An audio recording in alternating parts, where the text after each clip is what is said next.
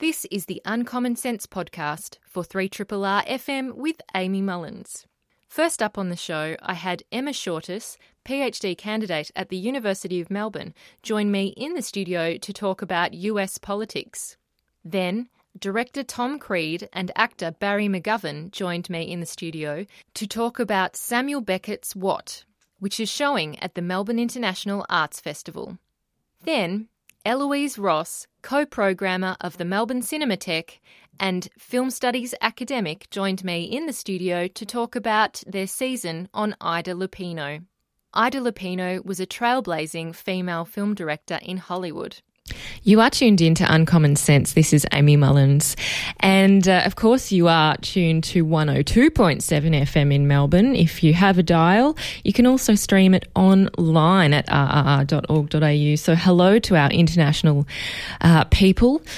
I'm really excited to have with me Emma Shortis, who is a PhD candidate at the University of Melbourne, and she's been on this show quite a few times to talk about US politics.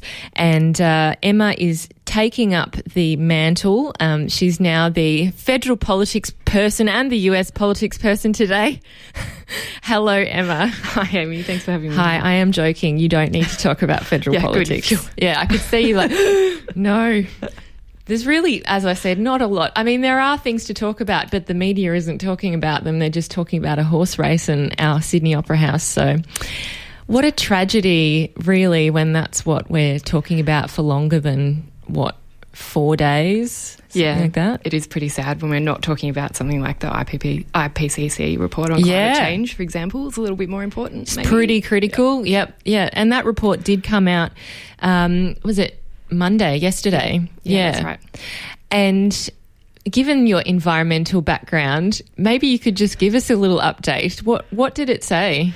So it basically, you're right, it came out yesterday, and it basically said we have, I think, less than a decade to get it right, if that. Mm. And if we don't, we're looking at a huge increase, a huge warming. We need to keep it down to 1.5, and looks like basically the report said we're not going to do that. And I think with things that we're going to talk about, some developments in the US, it's looking increasingly unlikely that we'll be able to contain that warming, or even that the political will is there to do that. If we look at our own federal politics, you know, it doesn't seem like there's going to be any action there. So, no. Yeah. And one of the key elements of this report, and I'm sure it's no news to anyone, is that the use of coal for electricity needs to be gone. Basically immediately. Yeah. We need to phase it out immediately. And our own government has, their reaction was, well, if you stop coal production, the lights will go out, of course, you know, so we can watch ourselves drown. Yeah, but then the candle industry would be going gangbusters. That's right. That's a nice silver lining. Yeah. I've just been reading about bees and wax candles, and I just think, why not? Let's just go back. That's right. Well, we might have to sooner than we think. And then, I'm the analogue person. I am the analogue person. It's a bit tragic, really. Well, you'll be okay then. I will be fine. There's no transition to make. I'll be like, great, my email doesn't work. Awesome. Yeah, I might be a little bit distraught about Twitter, though, which is pretty critical. Emma, you're an expert in US politics, and part of the reason why is because your PhD certainly intersects with US politics and policy. Can you just give us a little bit of a, I guess, update as to what your PhD is about? Presumably it may have evolved over the however many years it's taken to sweat over it. Yeah. Yeah, look, it has. So my PhD is actually, it's on an environmental success story, which at the moment is a pretty nice thing to be thinking about and reading about. It's a nice distraction. So I'm actually looking at the history of a campaign to save Antarctica from mining. So in the 1980s, it looked like, not least because of countries like the United States, Antarctica would be open to mining. And so the US, the Soviet Union, a bunch of other countries negotiated an agreement that would have allowed mining to begin. And in 1989, the Australian government, led by Bob Hawke, turned around and said, no, we're not going to allow that to happen. he was encouraged by a very long campaign by environmentalists working for organisations like Greenpeace.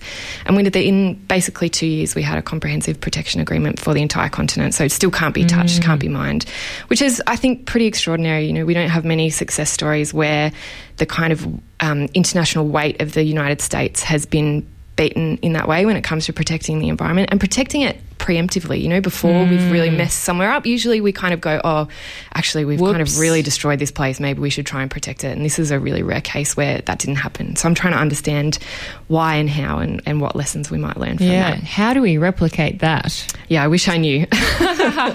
Stay tuned. We might find out in a few months when you submit your PhD. Hopefully. It's very exciting. Now, Emma, let's move into US politics, which I'm kind of glad to have a bit of a sanctuary to look at somewhere outside of ourselves for once.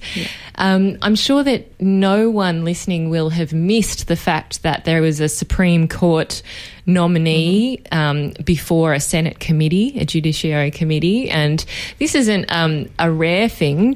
Everyone who is nominated for the Supreme Court must, you know, sit up and take a grilling from a range of senators from the Republicans and Democrats. But there is something that is very particular about this situation. First of all, why did Donald Trump, who is the person who selects the nominee, why did he choose a man like Brett Kavanaugh as his nominee?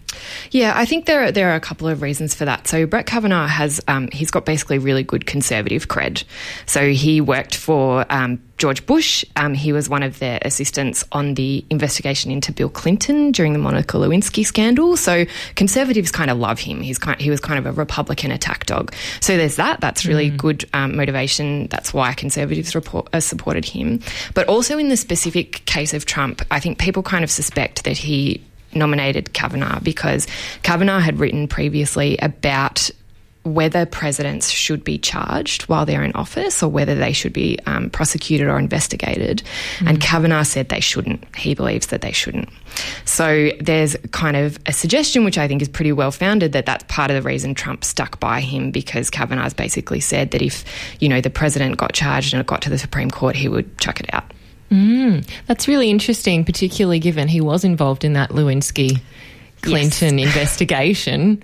Did he have a different view at that time? I think that was sort of slightly different because the investigation was around impeachment proceedings, so it wasn't something that was getting to the Supreme Court. But I think what Kavanaugh has shown us over the last few weeks is that he is a partisan operator. That's what he is. He's a conservative judge, and it's kind of shattered. You know, there was an element in US society that still saw the Supreme Court as kind of impartial, as apolitical, which is not something it has ever been. But Kavanaugh kind of blew that open with just how partisan he was. Well, it is about some people have said it's about stacking the Supreme Court in terms of its political bent, because now if you look at it, given that Brett Kavanaugh has succeeded and been appointed over the weekend, the kind of, if you're looking at the left versus right makeup of that bench, it's apparently 5-4 in favour of conservatives now. Yeah. I mean, obviously not all judges for every case are going to fall along party lines, because presumably they are impartial, unbiased judges, hopefully. But, you know, it is concerning when you see that there is that ability to, you know, put forward a nominee who is of a certain type with very strong political views. I mean, some people have brought up his views on that really important case around Roe versus Wade and the abortion issue, which he is certainly really conservative on. I mean, in terms of when people were grilling him, I know the senators said, oh, we will ask you what your views are on previous judgments of the Supreme Court. Did Kavanaugh talk about his views on any of the past issues or cases that the Supreme Court had to decide upon? He did, but he was pretty careful. He sort of hedged a bit and said he wouldn't be willing to comment on hypothetical cases. But his record, his judicial record prior to now, suggests that he's entirely fairly reliably conservative.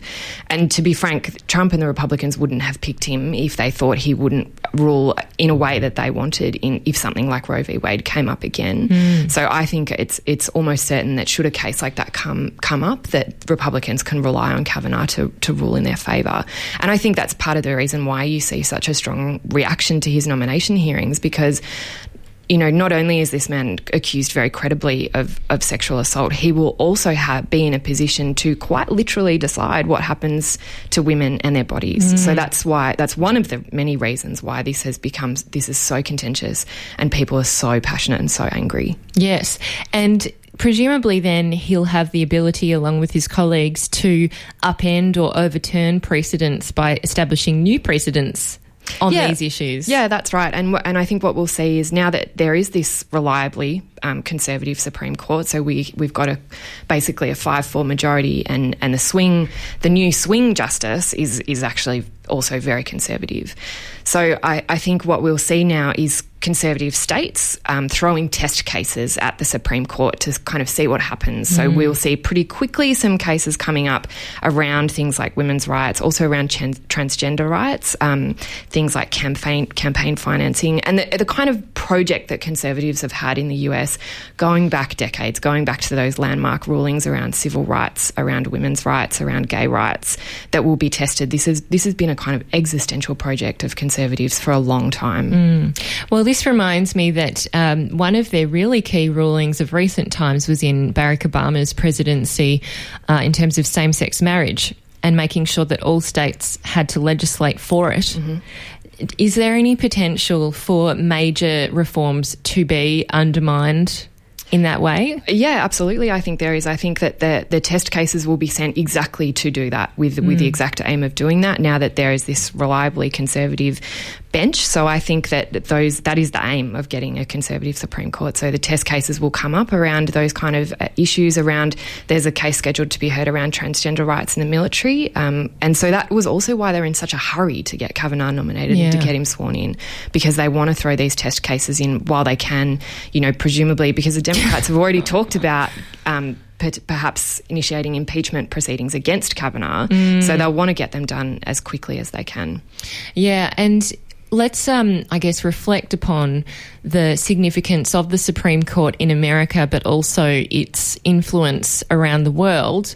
What is its significance? We know that it's the highest court in America, but beyond that, I mean, and also the fact that it's a lifetime appointment. You basically have to drop off the perch or get a very significant illness that incapacitates you and prevents you from judging. But like, what is its significance in terms of politics and in terms of history and international relations? Yeah, sure. So the Supreme Court is extremely powerful. We sort of don't really have an equivalent in Australia, I don't think. And it is sometimes, I think, hard to see how it's relevant to us here. Of course, we're interested in it because it's such a spectacle, but actually I've been thinking about a lot lately is just how powerful not only the Supreme Court is, but individual justices are on the Supreme Court. And the example that I go to is actually the 2000 presidential election. So this is the election of Bush Jr. against Al Gore, and it goes very controversial. Yeah, extremely controversial, right? So it goes totally down to the wire in Florida. It's within less than a percent margin this count, and the count is stopped, goes to the courts, goes all the way up to the Supreme Court, and the Supreme Court rules in favour of George Bush. In fact, it was Justice Kennedy, whose retirement has got us Kavanaugh, who was the deciding vote, the swing vote. So this one man has decided basically in favour of Bush, and we've got a George Bush presidency. So if you just take a moment to think about if the court had made a different decision, what kind of world we might have if we'd had a President Al Gore. Would the Iraq War have happened? Would Afghanistan have happened? Probably not. Would 9/11 have happened? Yeah. You know, that you can question that. So it's kind of extraordinary to think in that hypothetical about, you know, we were just talking about before, what kind of action we might have had on climate change, what a different world we might have had in that respect. So that is the kind of influence that the Supreme Court can potentially have on us, on the world. So what the US does in this respect respect absolutely matters. And it may matter again, you know, it's not inconceivable that another presidential election will be that close, or we'll have the Supreme Court deciding on something that momentous. And that is a great point, because Donald Trump, his legacy will be massive just by virtue of that one appointment, let alone all of the other things he's been doing or not doing. Yeah, absolutely. So all of those, you know, as you said, this is a lifetime appointment. So this has the power to shape American society for generations to come, and at such an important time in our history. So Kavanaugh, for example, and the other conservative justices have a record of ruling in favour of business, for example, against protecting employees, in favour of kind of economic legislation that can lead to further inequality at the same time that they're gutting environmental regulations. And so you have this kind of, I guess, meeting of these two issues of inequality and compounding environmental issues that will really shape the US and, as a result, shape the rest of the world for generations to come in, as you can probably tell by what I've just said, I think not in a positive way. Yes. Now let's talk about the background to Kavanaugh's appointment before we get on to the environment, which I'm really looking forward to talking about. Something really major has happened in this whole process of trying to rush through the appointment of Brett Kavanaugh. And we saw Christine Blasey Ford, who is a psychology professor, come forward about sexual harassment and assault allegations. And we know that before it was made public, she had privately sent a letter to a senator on the judiciary and one of her local senators to say, just confidentially, here's what has happened to me. I want it to be kept in strict confidence. Please don't share this, but I feel like it's really important that you know that the person that you may be appointing has this history, this kind of character, alleged character. So we've seen, you know, a major accusation come about, and this is when Christine Blasey Ford was in high school, and Brett Kavanaugh was, I think, a little bit older, but still a teenager, and that kind of really blew things up a bit and shook up the whole process, and meant that two other women came forward since to say, actually, Brett Kavanaugh has also sexually harassed me. And the whole background to this then became, what do we do? Because the person who we're about to appoint has major question marks around his character. And then we see testimony from Christine Blasey Ford about her experience, and something which has since really affected not only American women but also American men and people around the world, because the issue of sexual assault and harassment really hit home with a lot of people, and it kind of, I think, raised the stakes even higher in terms of the discussions we're having around sexual harassment and the Me Too movement. So, I mean, what happened with all of that?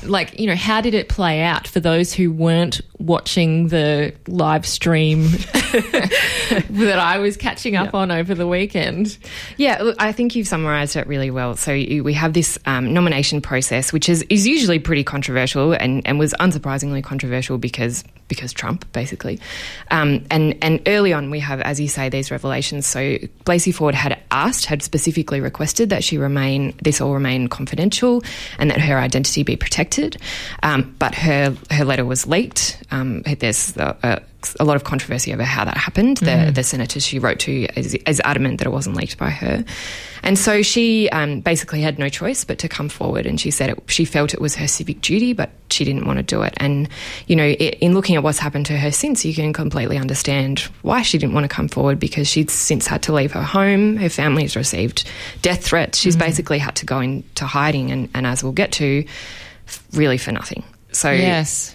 So we've seen she gave testimony in front of a Senate Judiciary Committee, and I think you can't underestimate, you know, she got there, and I think it affected a lot of women because she said quite honestly that she was terrified, and it would have been terrifying. You know, you have the whole world looking at you and you're talking about something so horrible that happened to you and has affected your whole life. And initially we saw Republican senators who control this committee kind of saying, yes, we believe you, but, you know, maybe it wasn't Kavanaugh, maybe it was mistaken identity. But, you know, we believe you and we're sorry this happened to you. And they then spent a lot more time apologising to Kavanaugh that he was going through this, you know, horrible spectacle and that he was being subjected to such scrutiny. So we had the kind of spectacle of old white men kind of apologising to another old white man about how these women are trying to ruin their lives. How they're the victim. Yeah, exactly. So and he did, you know, he sort of basically played this role of the victim. He got very emotional, very angry, and I think that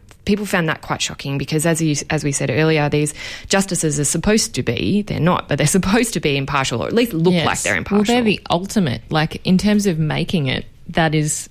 Yeah, exactly. It's kind of the highest office, one of the highest offices in the land. It's hugely powerful, and it's a lifetime appointment. And so, you know, he was kind of acting surprised and outraged that he was being subjected to scrutiny for this kind of position, which is kind of amazing in and of itself. And so as this played out, Trump is kind of staying back and not saying too much other than, you know, he actually said she is a very good witness. She's very credible. And then we saw, in usual Trump fashion, this kind of escalation of language where he doubled down. He said, you know, this has happened to me. I've been falsely accused by all these women. He called it a big fat con job, et cetera, et cetera. And so basically in the end what happened is these Republican senators said to Blasey Ford, we believe you, but we don't really care. And they confirmed him anyway. And I think that's why you see this kind of outpouring of rage because this is happening again. So despite this kind of reckoning that America and, you know, Australia as well, lots of parts of the world are having around the Me Too movement, what we're seeing is women coming forward and telling their stories at great personal cost, and men, you know, maybe some men losing their jobs, but some men coming back and some men being appointed to the highest office, to the Supreme Court, or, you know, winning the presidency. And so you actually see, while we're kind of, it feels like we're having this moment, actually maybe not that much has changed. And one of the interesting, I guess, developments that happened right about a week before all of this finally came to a head and we saw Brett Kavanaugh appointed and sworn in, was this FBI investigation or reinvestigation. He had already been vetted by the FBI, but then there were a couple of senators who at the kind of last hour said, actually, you know, I think this needs to be investigated further.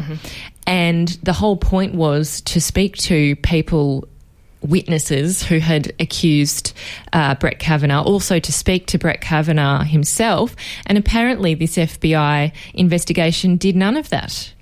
That's right, it did absolutely none of that. It hardly spoke to anybody. It lasted less than a week and kind of didn't tell us anything new. And I think that you could see that coming in the reason that it was called for in the first place. So Jeff Flake, who's a Republican senator, a retiring public Republican, has a bit of a history of doing things like tweeting about how he's really uncomfortable with something Trump has done and it makes him feel bad and that he might have to reconsider his position. And then in the end, what he does is turn around and vote in favour of Trump. And so basically we saw this scenario happen again. So Flake was actually approached by two women in an elevator in the Capitol. Yeah, who, that's a powerful video. It really is, isn't it? So there's two women sort of... explained to him that they've been assaulted in their childhood. One of them had never spoken about it before. She had to text her dad afterwards and say, you're going to see this on the news. And said, you know, look, they said really powerfully, as you said, look me in the eye and tell me this doesn't matter. Yeah. And so he got uncomfortable. And his face was he was really priceless. Like he was so uncomfortable and like almost ashamed. He was, he absolutely was. And that's what prompted him to say, no, I need more information. I need an FBI investigation. And there was technically an FBI investigation. And that seemingly was enough to satisfy him. Well, it seems like one of those situations where you say, oh, well, the FBI didn't find any corroborating evidence to support these allegations because they didn't speak to any of the witnesses. Exactly. So therefore I can say, you know, I engaged in an extra process and I ticked a box. my conscience is clear. Yeah, that's exactly right. That's exactly what happened. And for quite a few senators, I think that's what's happened. And look, these are also Republican senators who are worried, not Flake, but some of the others, they're worried about re-election and they're worried about their backlash if they don't vote for a Conservative Supreme Court. And they decided that was more important, basically. Which history will judge. Yeah, I think so. I hope. Right. Hopefully we won't forget. Now, I want to talk about the women who have been activists around this issue, because it seems like it's just growing and growing and growing in American society, this like anger, but also this like proactive rallying kind of behaviour that women are, you know, doing to get behind women like Christine Blasey Ford to say, as Ellen DeGeneres says, you know, this wasn't in vain. There's a whole load of, you know, celebrities getting on board and kind of, I guess, highlighting it, and certainly their presence does add more, you know, media interest to certain issues. One of them was there was a protest that was staged. There was a sit-in in the atrium floor of a Senate office building, and people like the comedian Amy Schumer, Lena Dunham from Girls, the TV show, Alicia Keys, the singer. So, you know, there's a whole range of female celebrities saying, like, this is not okay, women's bodies are their bodies, you know, you can't rule on what they want to do with them, that kind of rhetoric. And I just wanted to play a quick clip of Amy Schumer on Twitter, because I just thought this is very funny, but also kind of highlighted how this is becoming normal now, is women getting out and protesting and being proud to speak out. So I'm just going to play a really short clip here. Hi, Zola. I'm here with your mom. She loves you very much. I think we're going to get arrested, and we're so proud of you. So that is Amy Schumer tweeting a video to this daughter of a mother who she's hanging out with, being like totally radical by staging a sit-in and getting arrested. They did get arrested. They had to pay, I think it was like a $50 fine each, so clearly not, you know, too horrible. But it's so common now, isn't it, that we're seeing not only celebrities but like thousands of women get out and, you know, hold up signs and speak loudly and protest.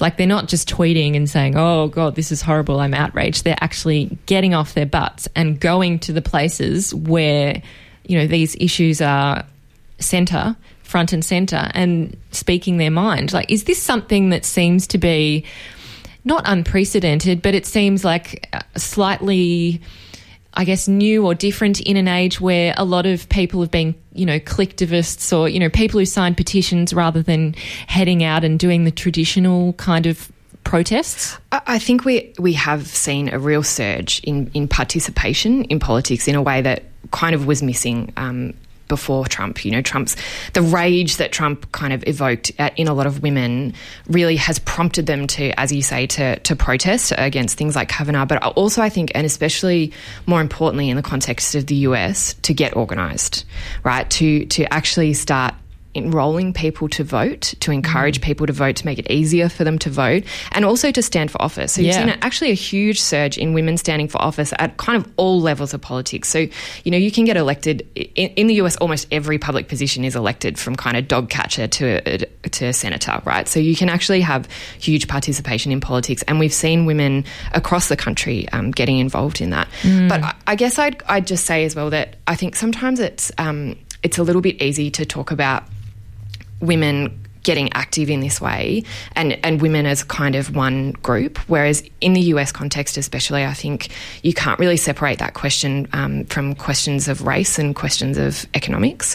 So I think we've got to be a bit careful about talking about women's rage when you also see particularly a particular group of white women, white college-educated women voted for Trump. You know, they voted for Trump more than they voted for Hillary Clinton. And Trump has a lot of very prominent white women conservative supporters, like Kellyanne Conway, one of his most vocal supporters. And, you know, the person who cast the kind of deciding vote in the Senate nomination of Justice Kavanaugh was a white conservative woman.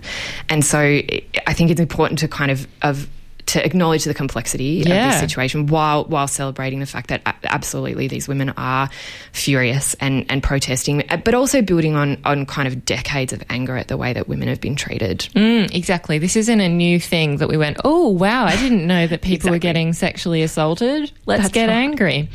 Yeah, and you make a great point. Like, it's not all women are the same and not all women have the same political views. It was interesting, though, that I saw there were quite a few men at those protests, and particularly African-American men who were also there to be allies, to say, I stand beside these women and support them and, you know, not mansplain, you know, I'm listening. Yeah, absolutely. And being supportive. And I think that's a great development. A positive development, at least. I think so too, and I think one of the few positives to come out of the Trump administration is a kind of a more honest reckoning, I think, in American politics around things that, as we said, have existed for decades, and not the least of which women's and racial oppression. Mm-hmm. And there's been a much more honest conversation about how to try and move forward, because the situation became so, you know, you couldn't deny it anymore. So elements of US society that might have kind of comforted themselves with thinking, you know, oh, we've got better, kind of white people who thought, no, we're in a post-racial society. Trump makes that undeniable now, you know, and so there's a much more honest reckoning, I think, about these kind of things, and that is resulting in some really positive things, I think, just like as you said. Yeah. I am speaking with Emma Shortis, PhD candidate at the University of Melbourne. Emma, before I let you go, I wanted to talk about the environment and how Trump is essentially dismantling and undermining their environmental protection authority. It's like galling to read about what's going on, especially given the history of the EPA in America, and it's like, I guess, the journey it went through to even become a vaguely effective agency in the first place.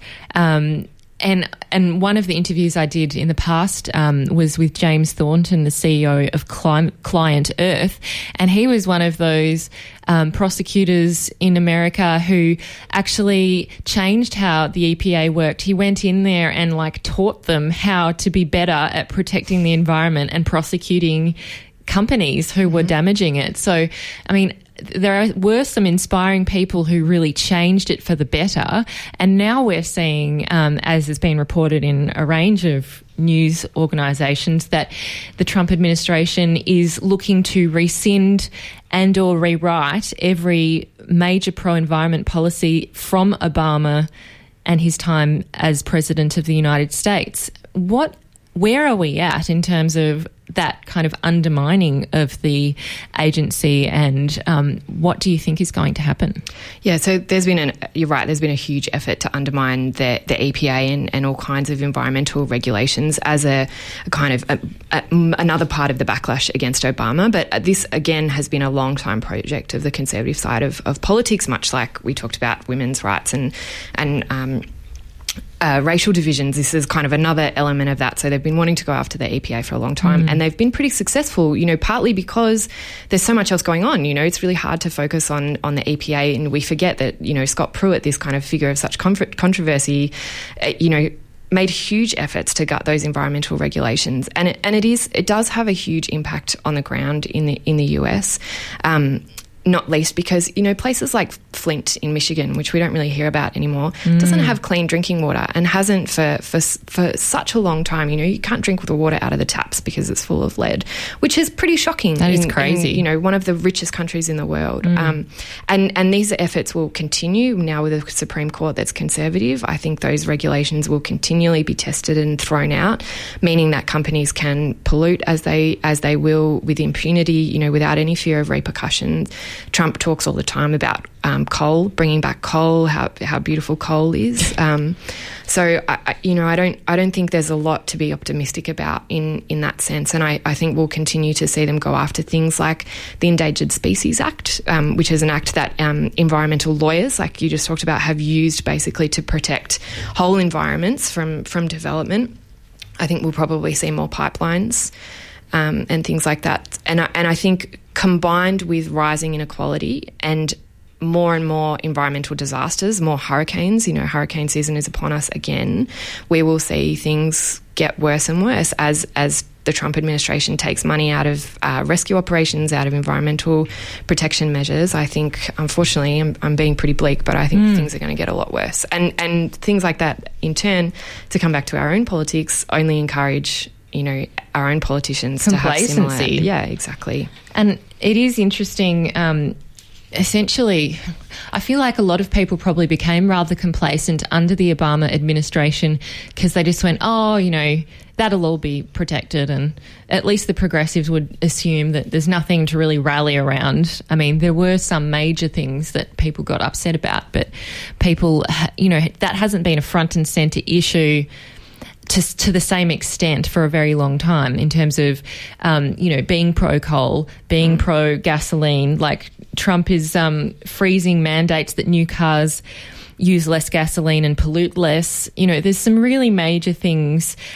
He's rescinding an effort to give the federal government jurisdiction over waterways.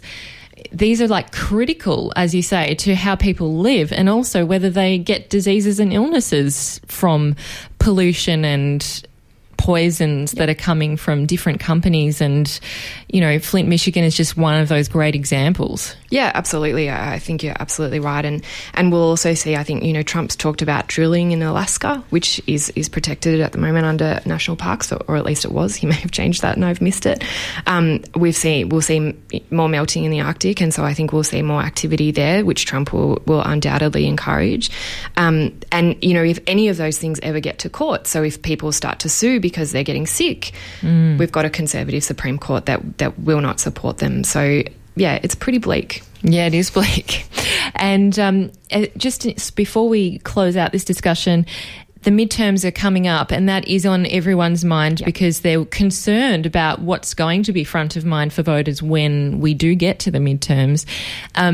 What do you think is going to happen? Because there are indications that this whole Kavanaugh episode has actually increased Trump's popularity and has meant that they have a better shot than they did a few weeks ago.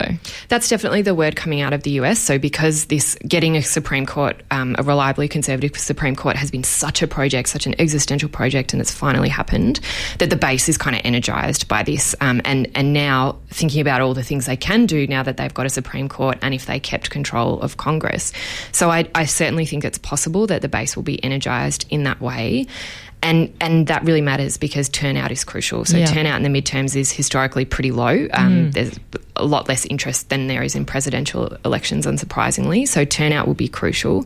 But I think turnout on the anti-Trump side will also be stronger than it has been historically in midterms because we've seen, as we've been discussing, this kind of outpouring of rage. And if the Democrats can win back their House, that will be a game changer for them and for what Trump is able to do. Even if they only win back the lower house and not the Senate, they will be able to stop a lot of his agenda in that way. So turnout will be crucial. I wouldn't want to predict what's going to happen. No. It's still 3 weeks away. You know, who knows what could happen between now and then. And, you know, Kavanaugh may have dropped out of the news cycle completely by then. Who knows? So, yeah, basically anything could happen. But I suspect the Democrats will win back their House at least and get close in the Senate. It'll be really exciting to watch that, and perhaps we can get you back in when we know, as long as you're not too under the influence of PhD. No, I'd madness. Love to come back. Excellent. Thank you very much, Emma. This is a podcast from 3RRR 102.7 FM in Melbourne, truly independent community radio. You are tuned in to Uncommon Sense on 3RRR FM in Melbourne, 102.7 FM if you're using your radio. And I have with me in the studio two wonderful thespians. I have director Tom Creed and actor Barry McGovern, and they both join me to talk about Samuel Beckett's novel What, which has been adapted by Barry into a one-man show, and it is a 60-minute version of something which is much longer in real life. And as I was saying to Barry off air, I was so impressed at how he's managed to distill, you know, the key elements of what into a monologue, essentially. I'm really pleased to have you both with me. Hi there. Hi. Good morning. Hi. Morning. It is one of those plays where I didn't necessarily have expectations. I was aware of Waiting for Godot, which is obviously one of Samuel Beckett's most famous plays, and then Endgame is another. But what is not a play? It's a novel, and so it's really interesting to hear that you know, you've taken up a massive task, which is to distill some of the most key elements of this story and put it into something which is performative. Barry, I know that this is one of, I guess, a really important project for you, but you're known to be, you know, a Samuel Beckett expert, and there are many people who have met Samuel Beckett and know when he was alive that he was constantly trying to deflect interpretations or requests for him to lay out the meaning of his works. How did you approach his work and, I guess, pick out the key elements that you wanted to stage in terms of what? Well, I wanted to tell the story of this book, this strange novel. It's essentially about a journey, about a man who goes to serve in a big house for a man called Mr. Knott, Knott. So you've got what and not. And there's a lot of punning on the nature of being and existence.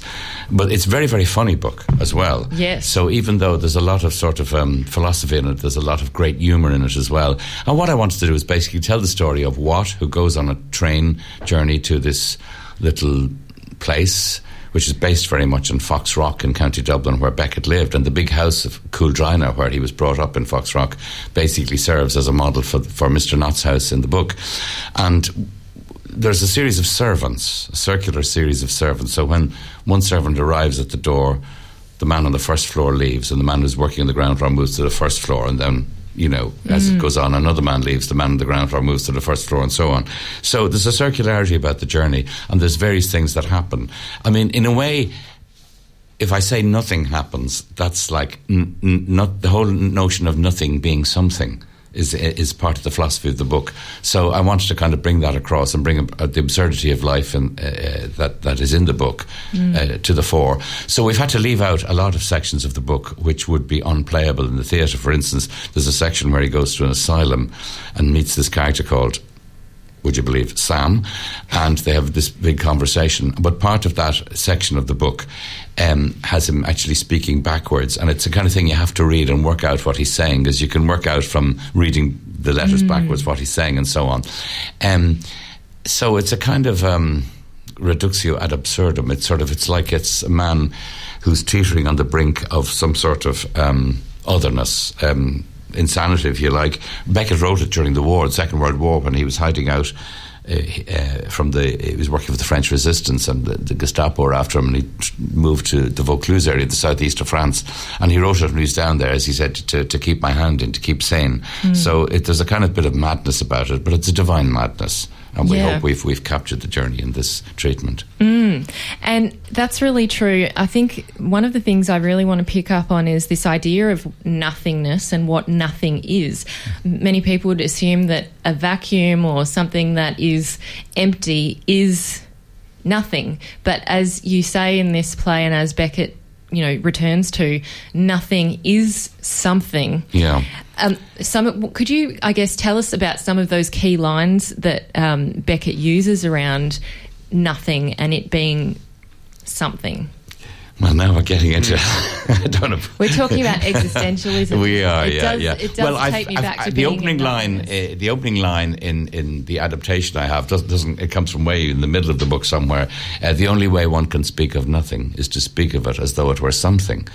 just as the only way one can speak of God is to speak of him as though he were a man, which to be sure he was in a sense for a time and so on, and as the only way one can speak of man is to speak of him as though he were a termite. So it's the idea of like, what do we, later on he talks about the nature of words and what things mean. And he says, looking at a pot, for example, or thinking of a pot, you know, is it really, what do we mean by a pot? Because in different languages there'll be another word. And we call this, a glass of water in front of me, we call this a glass. But in another language, it'll be verre in French or whatever. So the nature of sounds that we use to signify something, it's a sort of philosophical idea. But in each language, it will have a different sort of shade. So what do we mean when we signify things, you know, and put names on them? Yeah, and one of the funny elements of this play, there are many elements that are funny, is when you, I didn't even see you pull it out, but you pull out a poster, excuse me, which says Ceci n'est pas un pot, which is that play on a very famous artwork about This Is Not a Pipe. Magritte, yeah. And it was a really well-timed and very meaningful addition to what you were saying on stage. Tom, maybe you can then pick up on that, because you have worked with Barry in staging this and bringing it to life. From a director's point of view, how do you bring to life a text which is, you know, it's a narrative, it's bringing people on a journey, it's very linguistic and a play on words, and there's a lot of repetition in the words. How do you, I guess, bring to life something like that? We've been working on it for quite a long time. We first staged a version of what 8 years ago, 8 years ago this week, in Dublin. And that previous production toured around the world, including to Perth in 2013. And now I suppose we're coming back to it to take another look at it, and maybe to look at it from the vantage point of a few years later. I guess a lot of my work with Barry has been really about trying to make sure that we're as clear as possible about everything that's going on in the text, and about how we sort of structure that on the stage in a way that's that an audience can engage with. So a bunch of it is about rhythm, and it's about sort of particular, being really clear that we're working like a word at a time on the text, and then working with the designer to kind of make a space and to work with the light that helps in a very light way to tell the story, so that in a way that we make a kind of space for Barry to be in with the audience, and just help the audience a little bit through it, I guess. And it does remind me of the light and its function. And one of the more obvious moments was when we were talking about the sun and the moon, and the fact that he really didn't like either, which is really, there's so many points that are very funny because they're absurd in a very everyday way. Like, presumably there are lots of contradictions in humans every day that we don't necessarily emphasise or make as obvious as these kind of contradictions that are inherent in what. One of the really funny points and interesting points in terms of symbols and how humans behave was Watt's smile, and how he's basically enacting a smile. Can you talk a little bit about that kind of section of the script and the way that you engage the audience, because you almost kind of illustrate what is in the text? Well, Watt is really sort of an outsider. He's on some, perhaps, some people have said, sort of an autistic spectrum or something, where, I mean, the line in you're talking about is, Watt had watched people smile and thought he understood how it was done. So the idea that somebody would have to think, that's how that's done, where it's such a natural thing as a smile, which as a baby you start off very early smiling. In fact, a baby's first smile is a wonderful thing, because when they're born, they're not able to do anything except perhaps cry and eat and drink. But then smiling's beginning. It's the beginning of sort of a feeling and an empathy with the world. So that's a key line in a way. But I think one of the most important things in Beckett for me is the fact that he's so musical, and that all his texts seem to me to cry out to be heard or read aloud, either by yourself or by somebody who's you know, hopefully good at doing it. When I did another one-man show, I'll Go On, which I actually did 21 years ago in the same theatre that I'm in now, it was based on three novels, Malloy, Malone Dies and the Unnameable, which are in the first person. You know, I am in my mother's room. It is I who live here now. Whereas Watt is in the third person. And it was a much more tricky novel to adapt. And but one of the things about Watt is there are so many pages where there are lists and lists, and you can't go on ad infinitum doing this on the stage because it would bore people. Or even reading it, it bores some people, but others, it's absolutely fantastic because you actually work it out. There's a kind of logic, a perverse logic to it. But one of the things that there are great sections where he, for instance, when Arsène, the servant who's leaving, addresses Watt when he arrives, he's these great talks about the circularity of the year, you know, and they're wonderfully funny lists, but they're containable. They're like within like half a page or so you can speak these aloud, and they're wonderful to hear. And the story of Mr. Graves the gardener, the story of Mrs. Gorman the fishwoman, I mean, they're witty stories, but they're also very serious stories in a way, because they're funny series. You know, they're philosophy made fun, but in a very sort of serious way, even though they're still very humorous. So I thought these are the sort of things that need to be read out and need to be kind of explained by somebody who's rehearsed it and is able to sort of, you know, speak it so that it would become clearer, hopefully, than if you just read it yourself for the first time. Yeah, it does make it a lot more accessible. And it does mean that you can, I guess, reflect and read into it with your own meaning or your own background and think about what the potential meaning is, not necessarily what the author has designated the meaning to be. And I was reading through some of the quotes and some of the people who were friends with, or at least met with, Samuel Beckett many times, and he really was very reticent to explain any of his work, and really didn't explain anything. And I guess that's another one of the great mysteries of his work, is that there isn't like an official meaning that we must read into in any of his works. And presumably that means that it's open, so much more open to interpretation from people like yourself, Barry and Tom, who are bringing a kind of new meaning, or at least a new framework for people to create their own meaning out of this play. The last line of the book, isn't it, is "No symbols were none intended," which is, of course, it's a typically Beckett thing, because that could mean that there are symbols the whole way through it and he's intended them all, or it could mean that there are none at all. So that, you know, there's a kind of there's a playfulness to that.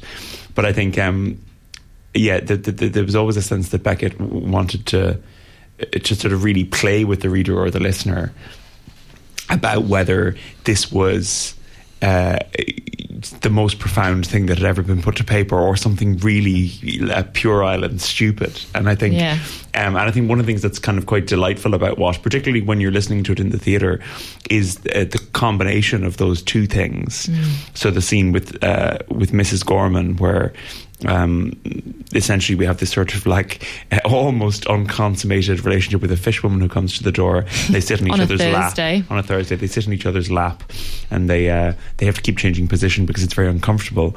But somehow the logic of describing this and the mathematics of this is taken to this hilarious, absurd length. So on the one hand, something sort of mundane where almost nothing happens is analysed in this kind of relentlessly forensic detail. It is. It's really like overly logical, and you know, a lot of the things that you need not explain are over-explained. Yes, that's true. And it's a kind of, I once described it as a novel about obsession, if you had to describe it in one word. And in a way, part of it is Beckett, but part of it is the character who's created Watt, and the other characters in the book. They're obsessive about their need to explain. Yes. And I think it says something about all of us, because we all have a need in some way or other to explain. But there's no one definitive sort of explanation of this or any other work. When Beckett didn't talk about the meaning of his work, he was quite happy to talk about certain things in his work, if you know, to actors or to people or directors or people who wanted to you know, who could help him to present the work to the public. Mm. Well, especially in the theatre, because a novel is a different thing.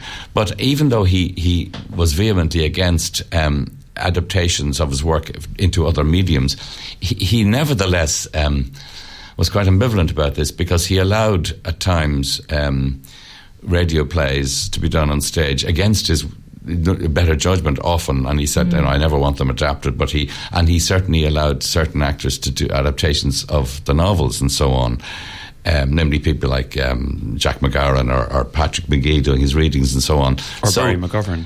Well, I'm a bit after these men, but this, you know, there was an ambivalence about it. I mean, like any, even though he was notoriously private, obviously when he wrote, he wanted people to read his work. You don't write just for yourself. So there was an ambivalence. There was a privacy about him, but it needed other people to bring his work to the public.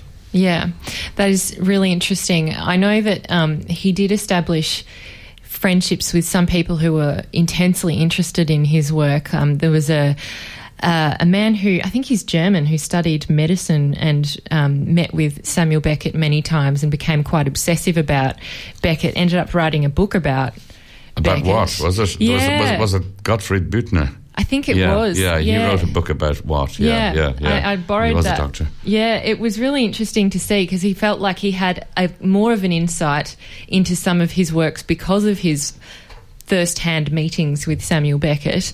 And I wonder how much of that is really the case. But I know that you, Barry, have also, in the past, you met with Samuel Beckett. I did. I met him a few times in the last few years of his life. I first met him he died in 89. I met him in 86 when we brought I'll Go On to Paris for it was Beckett's 80th birthday in 1986, but he would have nothing to do with any celebrations, but there were things at the Centre Pompidou and places around Paris.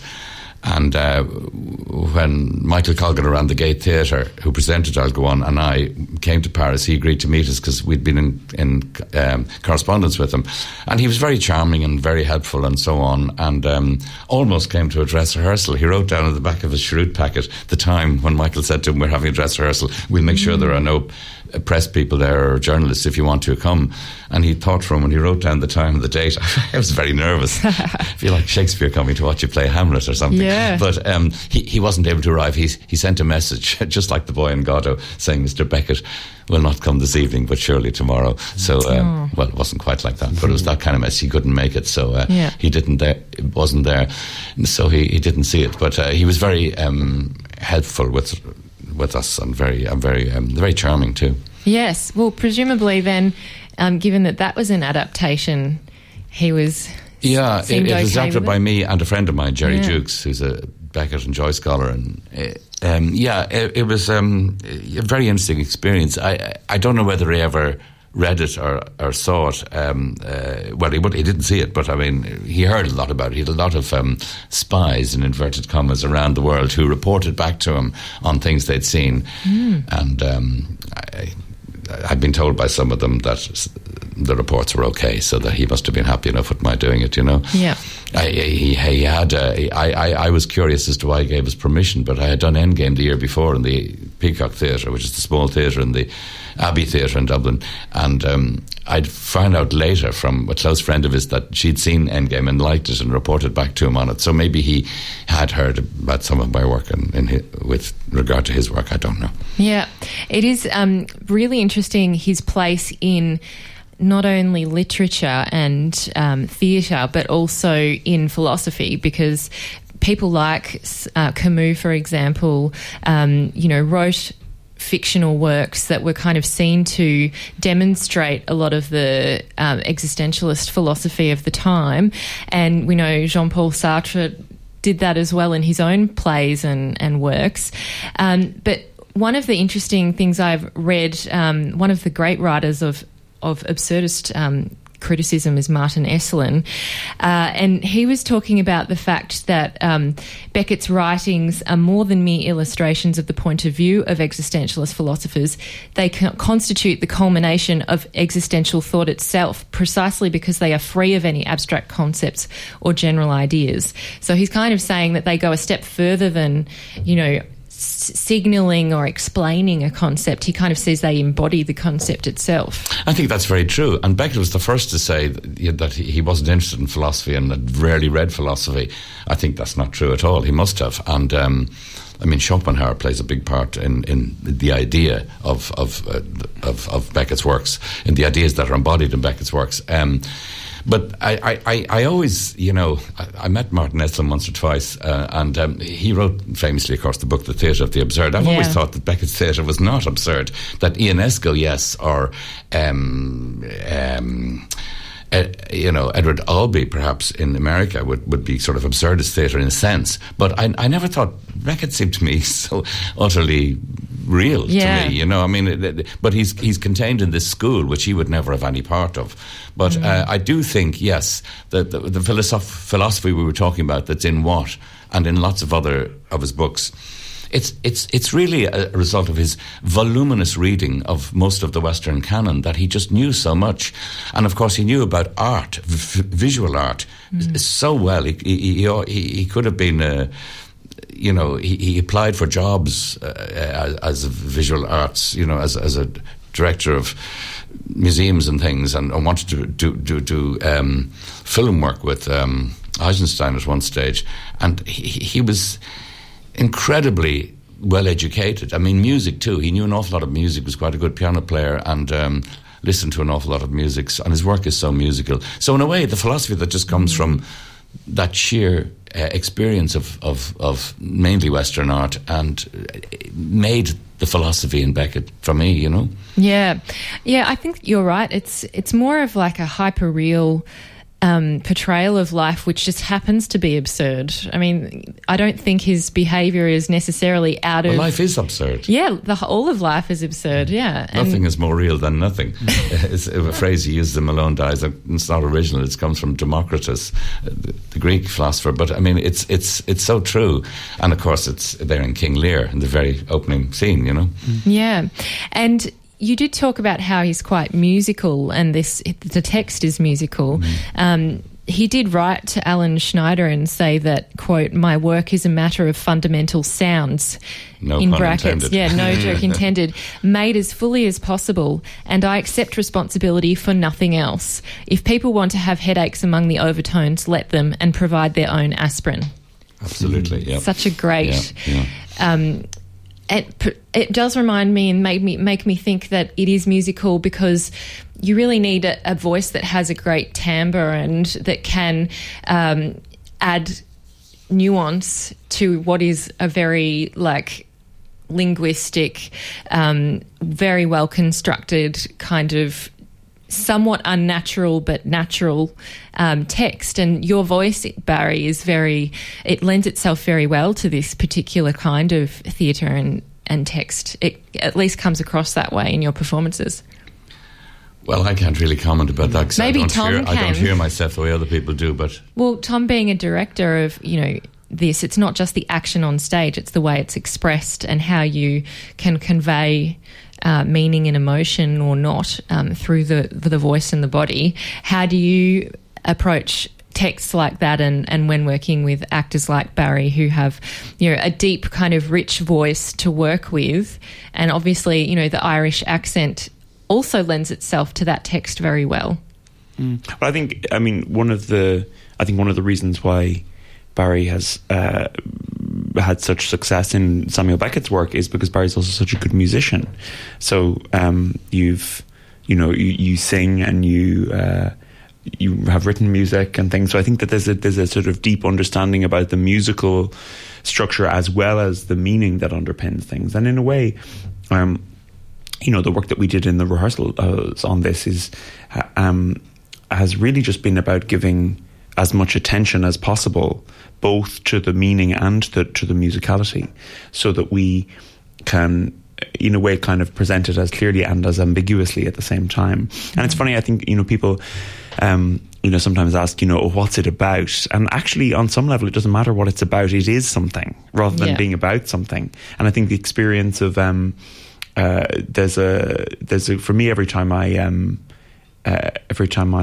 I listen to and watch Barry performing Watt, there's a great pleasure in the in the experience of it, and the knowing and the not knowing, and the what is this, and the I don't know what this is, and kind of making connections between things yourself, and being surprised by the humour. And I think for a lot of people also being surprised by how moving the piece is. And I think, you know, Beckett knew something about, you know, particularly in that context during the Second World War, about being away from home and being kind of placeless. And, you know, I don't think we're making a production of What to Make any explicit statements about the world today, but certainly there's something I find that maybe even more than when we first approached What 8 years ago, there are so many Whats kind of dislocated around the world now, and I think it's interesting for me to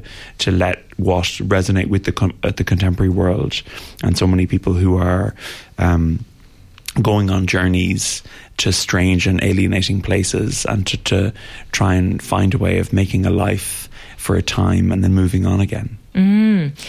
That's a good point. It certainly brings me to the structure of the play and the journey, because, you know, Watt goes on this train journey. He arrives at Mr. Knott's house. He does a few things, has some interactions. This is at least in the adaptation, not the novel, and then leaves and, you know, goes back to the train station and kind of seems to arbitrarily pick his next destination. And then you probably, any, you know, traditional thinking person might go, what was the point of the journey? Why does he go to this place, and why hasn't he got a firm idea of where he's going next? What are the answers to that, or are there no answers? And that's kind of the point. Well, one of the curious things in the book is that towards the end, when he goes to the station, there's a lot I had to leave out, but the train arrives and nobody gets off except a bicycle gets off for a Miss Walker, and nobody gets on, and the train goes off. So we never know whether Watt has got on the train or whether he's got on but nobody's seen him get on, or what. It's kind of... it's ambiguous, but that's, I love that about it. That you don't, and then there's a little last scene where the station master and the signalman are just saying what a wonderful day it is and how lovely it is to be alive and all the rest of it, you know. And of course Beckett once famously, was a beautiful day at Lord's Cricket Ground. Somebody said to him, what a beautiful day, it's what a wonderful day to be alive, and Beckett replied, I wouldn't go as far as that. So you have that sort of graveyard humour there as well. And of course, one of the last piece that Beckett ever wrote was a piece called "What is the Word?" And you can have, you know, we tend to say "what" like you do here, but in Britain, "what" and WHAT and WATT would sound the same. So, "What is the word?" So it's curious, you know, the way he plays on this. And of course, Tom was just talking about all the whats in the world, but they're all the nots, the have-nots as well. So there's a constant play on reality and unreality, and what seems to be real and what seems not to be real, and so on, which is really our experience of the world. Yeah, and as you said, Beckett was very well educated. He spoke more than one language. He wrote this in English. Yes. Presumably that's a benefit in a way, because you're not relying on translations and the interpretation of a different language speaking. Well, that's true. About half his work was written in French and half in English, more or less. And this was the last work written in English before during the war. He'd written. Then he went into a big long writing in French. But he did return towards the end of his life, and not only at the end, but he returned occasionally to English and wrote in English and French after that. But. Yeah, when we were doing I'll Go On, which was based on the three novels which were written in French, I often had to go to the French, but he translated them himself, one with the help of somebody else. But his English language versions are originals in their own sense, because when you compare them, sometimes they're quite free, and it wasn't as if somebody else was translating them. So in a way, the English version of Waiting for Godot and Endgame, both of which were written in French, are fully English versions that he wrote. Yes. And he wasn't satisfied with them, but then he never was with translations. But they're marvellous in their own right, and they have a very Irish flavour to them. The syntax is very, very Irish. There's also, though, it's been interesting working on this. You know the text so well, of course. And there are a bunch of different versions or different editions of the novel that were edited by different people, you know, have different punctuation or different words. And, you know, occasionally we found that there's a sort of particular...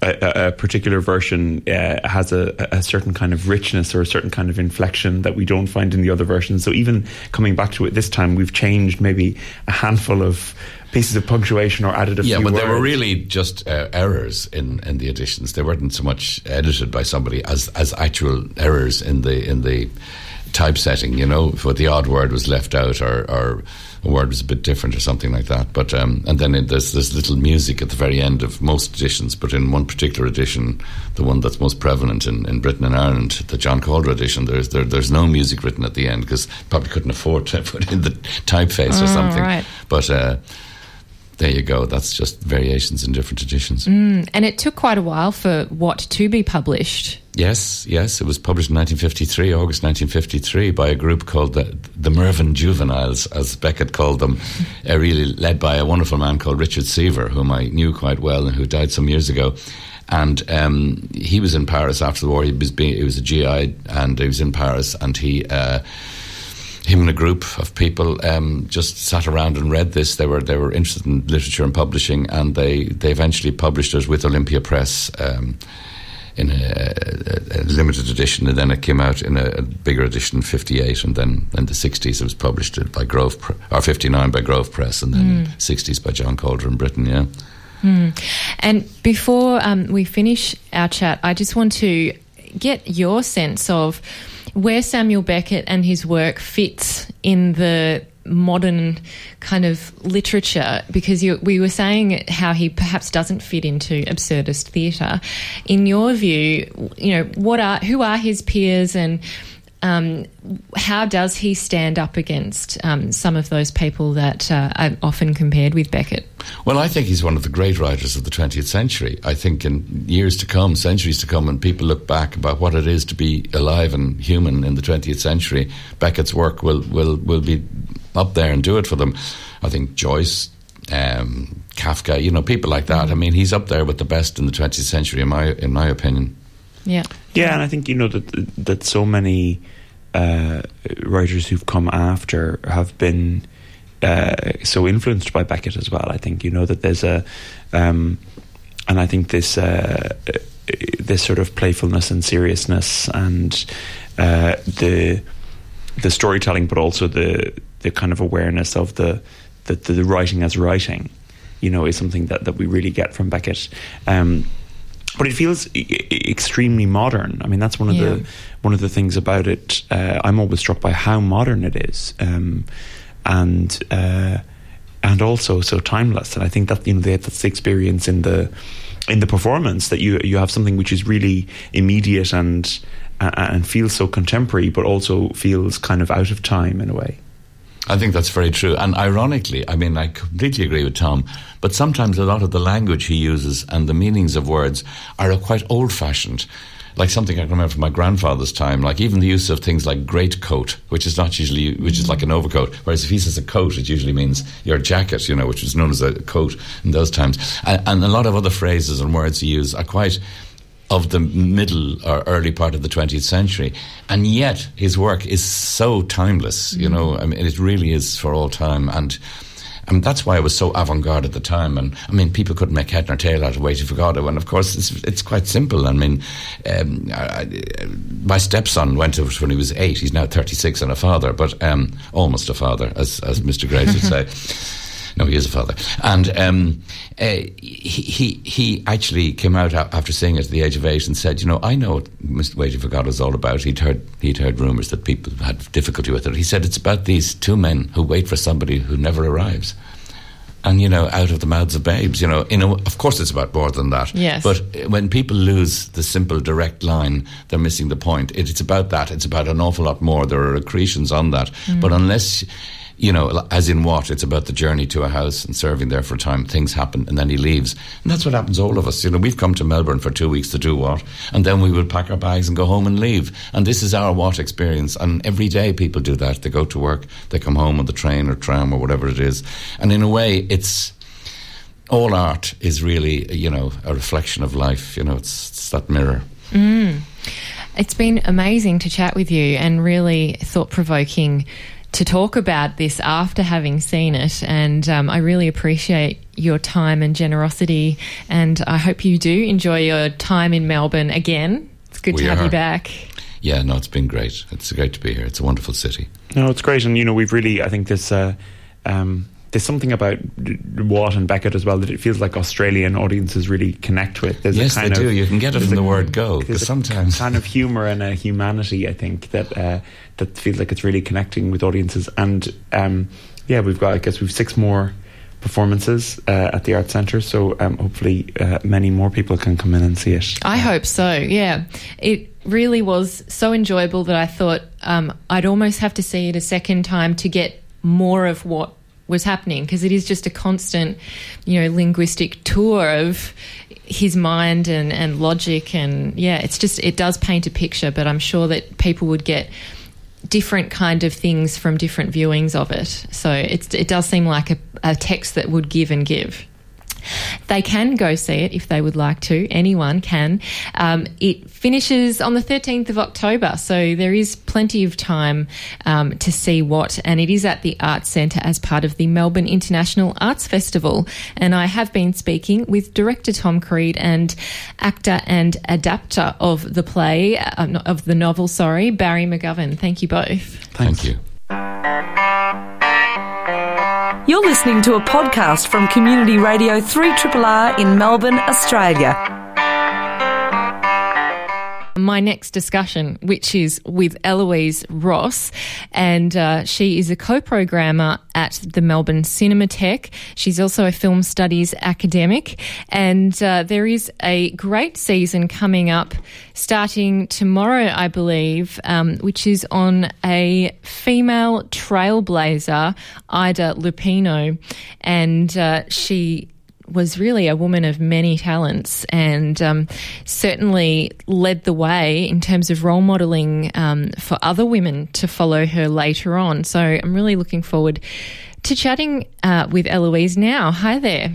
Hi, Amy. How are you? Hi. Good, thanks. How are you? Good. Thanks for having me on. It is good to have you in the studio, because I said at the top of the show, we spoke on the phone last year about Dorothy Arzner, who is such a fascinating woman. Yeah. I was on the phone, so it's nice to finally come in and meet you. But there's a funny link between Arzner and Lupino. Well, not really that funny, I guess, but Arzner was the first woman inducted into the Directors Guild of America, and Lupino was the second only. So, you know, that's kind of a link between the two of them. Yeah. And we were talking off air about the chronology of when they were engaged in Hollywood and the film industry in America, because we're talking about American cinema at the moment. And Arzner was predominantly a director, and she was, you know, directing films, as you said, in the silent era, the pre-code era, before there was this kind of like a set of expectations upon filmmakers. Yeah, so it's really interesting. Like, what happened when sound came in is that Hollywood sort of realised that films could be marketed and that it was a business. And so when that happened, you know, this kind of patriarchal status kind of descended upon the film industry. So a lot of the women filmmakers who were working in the silent era got shoved out, so to speak, because they weren't seen as being, you know, responsible enough to deliver on products that were meant to make a lot of money. So Arzner did manage to kind of push through that and continue through into the early 1940s. But she was not making a great deal of films during that time. I think she made a lot in the 30s and then only a couple. Yeah. And I guess the other kind of overlap between Dorothy Arzner and Ida Lupino is their focus on social issues that were kind of uncomfortable to portray at the time, and no one else was really doing it, and doing it from a female perspective many times. Yeah, so that's why I think Ida Lupino's filmography, she directed 7 films officially but had one other film that was uncredited and maybe a couple of others that she assisted on. But, yeah, she really did kind of focus on those social issues that were taboo, that it was taboo to discuss. And she didn't make a great deal of money. Her films weren't widely spoken about or widely successful, maybe for that very reason, that she was just pushing at what was seen as uncomfortable subject matter. Yeah, and she was one of those people who essentially kind of went, well, I'm just going to go do it myself, which is what we've been praising Reese Witherspoon for recently is, you know, Reese Witherspoon starting her own production company, directing or funding and producing the types of TV shows and films she wanted to see. We also saw Ida Lupino co-found a production company herself. That's kind of a unique thing to have happened in the mid-20th century? Yeah, it really is. As I mentioned to you before off air, you know, there were a couple of women working in Hollywood as screenwriters and as producers, but they were producers working within the big studios. And Lupino worked for a few big studios as an actor, Paramount, Columbia, Warner Brothers, then quite significantly, but realised that there was very little room for her to move and do the things she wanted to. So with her husband at the time, Collier Young, she started a production company in 1949 called The Emeralds, I think is what it was called initially, and then they renamed it The Filmmakers. And from there, you know, she was very savvy. So she both got to write her own material. She did act in a film that she directed once in 1953 called The Bigamist.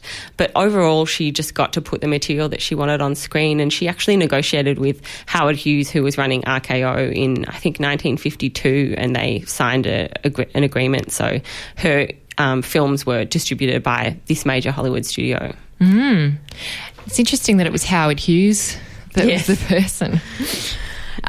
So let's talk a bit about some of the pieces that she's very well known for, at least in the cinema world. I hadn't even heard of her, I'm ashamed to say, and I did study cinema. Right. It's not, I mean, it's kind of changing now, and it does take some effort to kind of insert her into your teaching regime, and I certainly try to, but she's not generally included. You know, she's not one of the main acknowledged auteurs, although she is considered an auteur because she had so much control over what she did. So she should be in that catalogue of, you know, big filmmakers, but yeah. Yeah. Well, I mean, she was working at a time, the same time as Alfred Hitchcock was working. Yeah, so, you know, I mean, he gets taught, and rightly so, but she should also. I mean, not only was she skillful in getting social issues out there and into the screen and kind of coming to things with a woman's sympathy, shall we say, but she also was just a very good filmmaker in terms of her aesthetics, her editing, her framing, just everything was really very you know, very sharp and beautiful to look at. One of those films that is, well, I don't know if you'd call it beautiful to look at, but it is very stark and commanding, is the landscape in The Hitchhiker, which is the first film that will be showing in the season. That's right. And it's kind of surprising or not that a female directed it, because it's an all-male film. Like it's really portraying a friendship of two men who are off to go fishing. They're like on kind of like a road trip through Mexico, although it was filmed in California. On a very tight budget.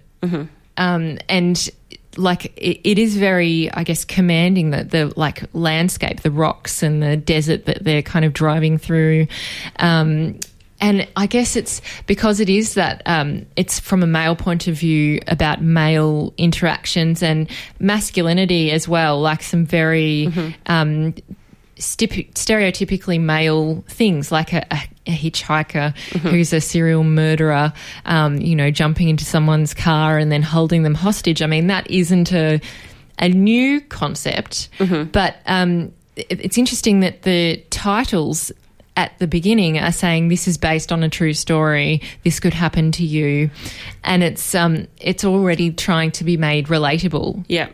Yeah, so that film is really interesting because it represents a couple of things. It was the cinematography was done by Nicholas Musaraka, who was this famous film noir cinematographer. He did beautiful, he lit shots beautifully and composed things really wonderfully. So I think you can see his influence there. But when you're talking about having a woman's perspective or the female gaze, within this very masculine environment, it's kind of not new, because there are a lot of male directors who were actually very sensitive about women's issues. People like George Cukor, Michael Curtiz, who filmed women's pictures, and they did it in a very sensitive manner. So that idea of swapping gender identification, I suppose, if you want to call it that, is not necessarily new, but it is really fascinating that she didn't shy away from this extreme violence on both sides of this group, like the guy who's the who holds the two men hostage is awful, but when you think about what the men have to do to kind of, put up with it, that on that side that they don't descend into, equal masculine aggression is, I think, very key there, that you can see she's trying to play with these concepts. And the friendship between them, like even when one of them gets injured and is about to get run over, the other runs to their aid, whereas they could have, as the villain says, you could have run and saved yourself, but you didn't. Yeah. So there's that kind of, I guess, selflessness and bond between them, platonic bond. Yeah, and I suppose, maybe some other filmmakers would let the first guy just run away, because that is maybe, greater cinema. You can have one hero to vouch for, but in this sense it's doing something a bit more interesting, I think. Yeah, it is. And there are a few that are doing some interesting things in that kind of sense of challenging gender norms and stereotypes. And one of them is the interesting, I'm just going to try and find them because I've got like a million of these. The one with the tennis player, female tennis player, who's kind of out being a star, essentially.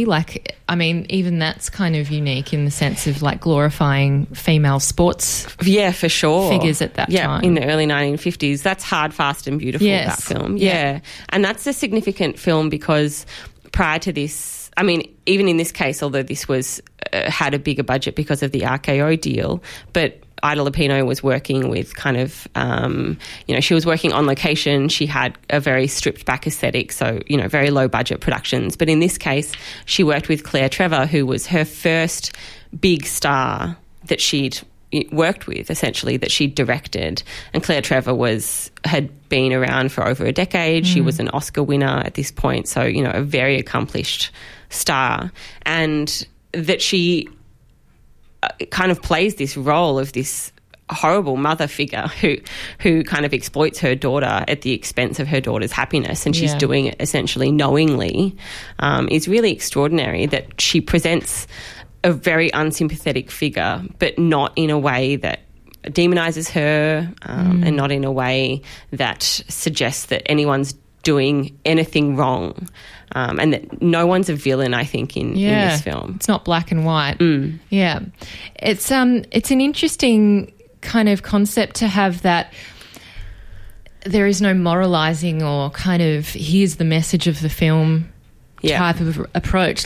There were a lot of films at that time that have some nuance, but, there kind of still was at least a good guy or a bad guy, or, a little bit more of a simplification of human relationships. Yeah. And in a sense there is, still in some of her films, you sense that in terms of there being a resolution to a film, it might be somewhat simplified. But that wasn't unusual in Hollywood at that time either, to kind of have a film that was really rich and interesting and fluid and challenging, expectations, but then in the end was kind of tied up with a neat bow. So I don't think that's particularly unusual. But you're right, she didn't sort of say there's an easy answer to anything. There was no, it was always a challenge. I think her films were always challenging the way that events were received in society. I think that we should talk about outrage. Yeah, that you read my mind. That was literally my next... Because this is an incredibly important film, and it's astounding that it's not spoken about more. So it's often mentioned as the first film in Hollywood that dealt with rape explicitly. And, I mean, it's not, but it is the first one that is perhaps explicit in a number of ways, not as far as to ever speak the word rape, because that was not something that could be done with the censorship code at that time. But it is very forthright about the effect of a rape on this young woman in a small town in California. Yeah, well, she's traumatised, and, I mean, she even wrongfully attacks someone she mistakes to be the perpetrator. Yeah, and so I think what is great about this film, I mean, one of the most significant films before this that it often gets compared to is Johnny Belinda by Jean Negulesco, who directed Jane Wyman in the role of a deaf woman who gets raped and then cannot speak or communicate her experience. And she won an Oscar for that, I think, or at least got nominated for an Oscar. So it was a kind of this institutionalised acceptance that something very difficult and taboo had been approached in a sensitive manner, you know. But with outrage, it didn't get as much attention as Johnny Belinda. But the way that the difference, I think, is that there's, you know, Ida Lupino doesn't kind of pose an answer, and she's not saying that this is an event that then causes problems for the men in society, which I think is what Negulescu was doing. Yeah. But she says this is something that cannot be understood at all from anyone's perspective except for the woman who was the victim. Yeah. And that's what's really quite astounding about that film. And, of course, she never speaks about it, but the things that go on around her, you can sense her shame and you can sense, you know, her family's, not her family's shame, but the family's, you know, awareness that people are thinking about them in this different way. Yeah. Yeah, and so that's what's really quite stunning. And there is, you know, there is sort of a very simple ending to that film in a way that might undermine the complexities of what she's experimenting with. But I don't think that we should really consider that as being in Lupino's, you know, main goal. Yeah. And, I mean, she's working in a situation where she's really the only woman. Like, I mean, there were other film directors who were women across the world, but in such a high-stakes, commercialised industry like Hollywood, you know, Lupino has said in a range of times, oh, you know, I wouldn't lose my femininity, you know, that's important to me. You know, she wasn't trying to be a man in a man's world.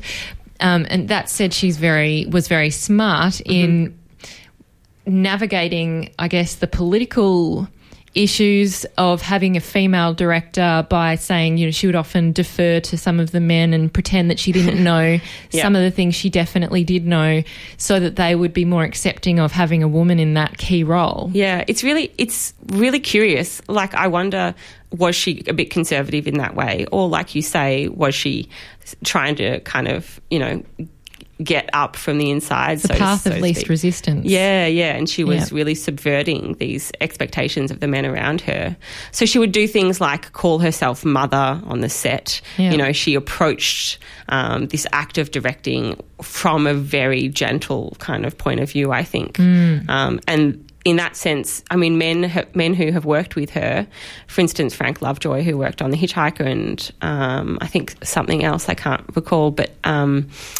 he said, we always did what she asked because she was so easy to deal with, and it was so great to just, you know, be able to please a woman in this sense kind of thing. So she wasn't trying to interfere with that. And she did speak conservatively about, you know, that it was a woman's role with the family first and foremost, but she was still doing all of these really incredible things. And, I mean, you mentioned directors around the world. Like, I think that she perhaps directly inspired the Japanese actress Kinuyo Tanaka to become a director. I'm not sure how directly, but there was possibly a connection there. And, you know, so she did great things in Japan. Yeah. Well, it's really important to see when in a field where there is very few women, to see women doing something successfully, being accepted and lauded by her peers for that particular role that they're playing. Yeah, absolutely. And she has, you know, she has two stars on the Hollywood Walk of Fame, one for film and one for television. Mm. So the fact that she is acknowledged in this sense is really, you know, quite incredible. Yeah. And let's talk a bit about her many talents, because she did say that in 1965 she said, "Writing is my first love," and then about 10 years later said, "Writing is always what I wanted to do." Mm-hmm. She's not necessarily known... That's not the first credit you would give her as being, you know, a writer, but presumably that was something she did pursue. Yeah, so she wrote she wrote the screenplays for a number of films, including Outrage, including the first film that she directed, Not Wanted, which was meant to be directed by another male director who had a heart attack 2 days into filming, so she took over. So she had written the screenplay and was producing and then took over the directing of that film. She wrote a few other screenplays with Collier Young, who she divorced from after they had started their production company, but still worked together, which presented some quite interesting situations throughout their careers. But yeah, she did write quite a lot, and I'm not sure how much of her TV work she was involved in writing, but she did kind of keep that going for sure. Yeah, and so I mean the many hats she really did have were directing, writing, producing, but she also started out her career as an actor. Mm-hmm. She was kind of expected almost to be one, given her lineage and her parents' involvement in the industry. And it kind of, she said at various times, you know, she got sick of acting. She was bored by it, and everyone wanted her to stay. And like, I think, was it Paramount was offering her like a big contract, and she just thought, no. Yeah, I think she got into quite a bit of trouble for turning down a lot of roles when she was on contract at Warner Brothers. But it's really quite... I think a fascinating career trajectory, because she was an A-list. Like, she wasn't just an actor who thought there's nowhere for me to go from here. Yeah. I'm going to try being a director. She was an A-list actor. Mm. She was earning an extraordinary amount of money in Hollywood. Yeah. So she she didn't give it up, because she did return to acting throughout her career, and then in the 70s, after a big, you know, stint in television directing, she returned to acting a few times. But she did give up this very promising career to challenge herself as a director, I think. Yeah. Mm. And it's presumably a good thing to have been an actor directed by someone and then be in the other role, because you can see many sides and you can work presumably better with actors. That's something that has more recently been discussed about the fact that the better directors are those who have been actors in the past. Robert Wise, who was one of Ida Lupino's contemporaries, when he first directed a film, he went and got acting lessons because he wanted to understand and, like, create really very believable and assist very believable performances. So you're right on there. And I do think that influenced her, not only her talent at directing, but her talent at bringing everything in on time. Like, she was very renowned for always bringing things in under budget and, you know, to schedule. Mm. Yeah, which was not a talent that a lot of male directors had. Yeah, that is really funny. Mm. Can we talk a bit about one of the other films in the lineup, The Bigamist? Mm-hmm. Because that is another one with an interesting social theme that, you know, wasn't necessarily commonly portrayed on the big screen. Yes, bigamy, right? Yeah, exactly. Yeah. Gives it away.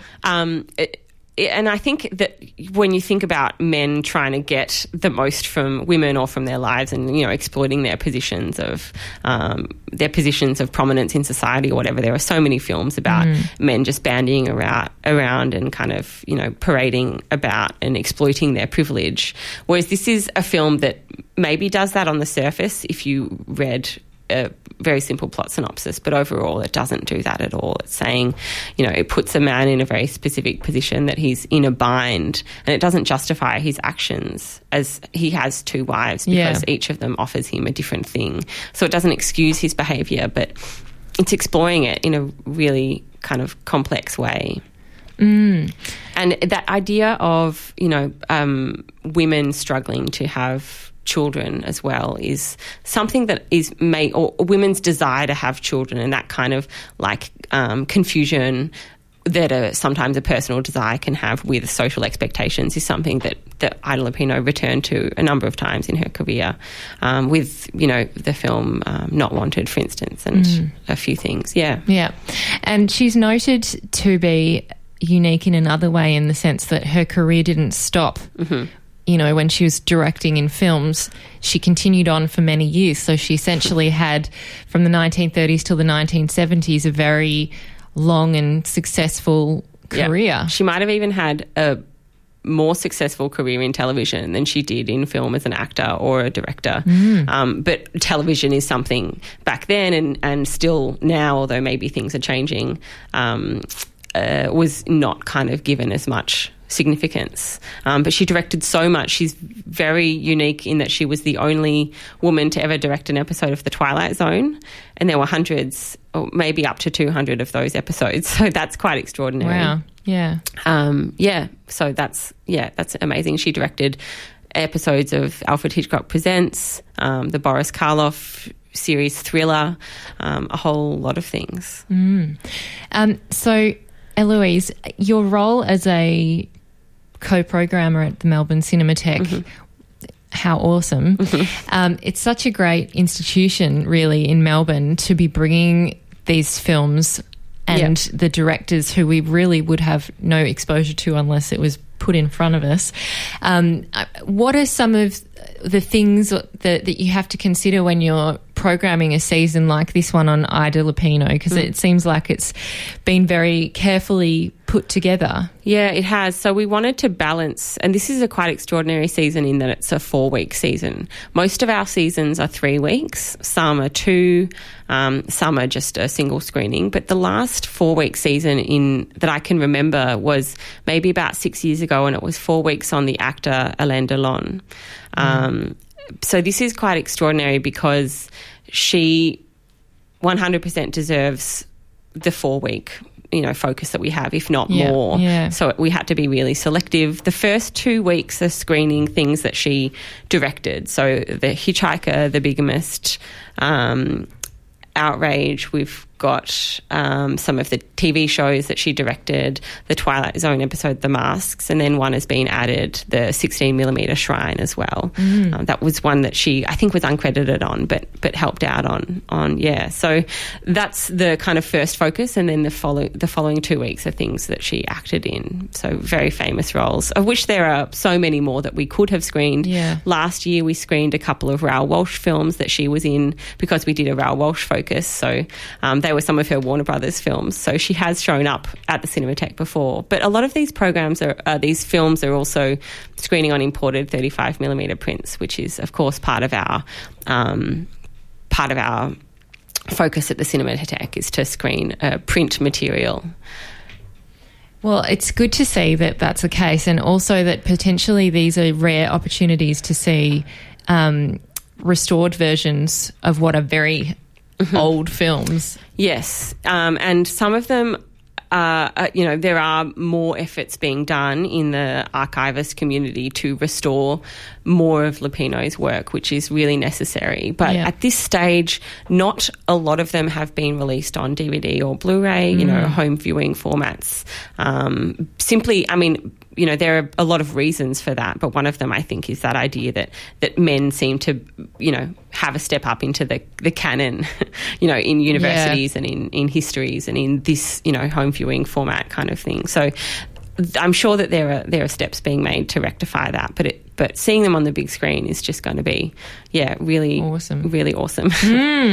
And it starts tomorrow, doesn't it? Mm-hmm. Yeah. Which is really great, and some of the most well-known ones that we've just been discussing are happening in the first go. We've got The Hitchhiker, which I was just talking about, The Bigamist, and The Bride Who Died Twice. Yeah, that's the TV episode, the Boris Karloff kind of anthology series. Yeah, so, from 1962. Yeah. So it sounds like a great lineup. And as you said, it goes for 4 weeks. So pretty much the whole of October from now on is Ida Lupino, which is fantastic. Yeah. Yeah, so a whole month for Lupino. It is actually the 100th year of her anniversary of her birth this year. So that was not why we decided to do this program. It was just coincidental, I guess. But there is sort of a swell in the film community around the world around the work of Ida Lupino, because a bunch of other places are doing tributes to her as well. That's awesome. Eloise, thank you for coming in. It's been really great to chat with you. It's been really great. Thanks, Amy. And rectify the in unjust circumstances of not even being aware of such great women of history. So yeah, well, it's always a pleasure to share this information and to hope that more people can go and seek out her work now. I hope they can. I do hope they can. If you want to listen back to any of the interviews that have happened today, it'll be up on demand very soon, and then obviously on podcast. Thank you, Eloise, for coming in. Thanks, Amy. This has been a podcast from 3RRR 102.7 FM in Melbourne. Truly independent community radio. Want to hear more? Check out our website at rrr.org.au.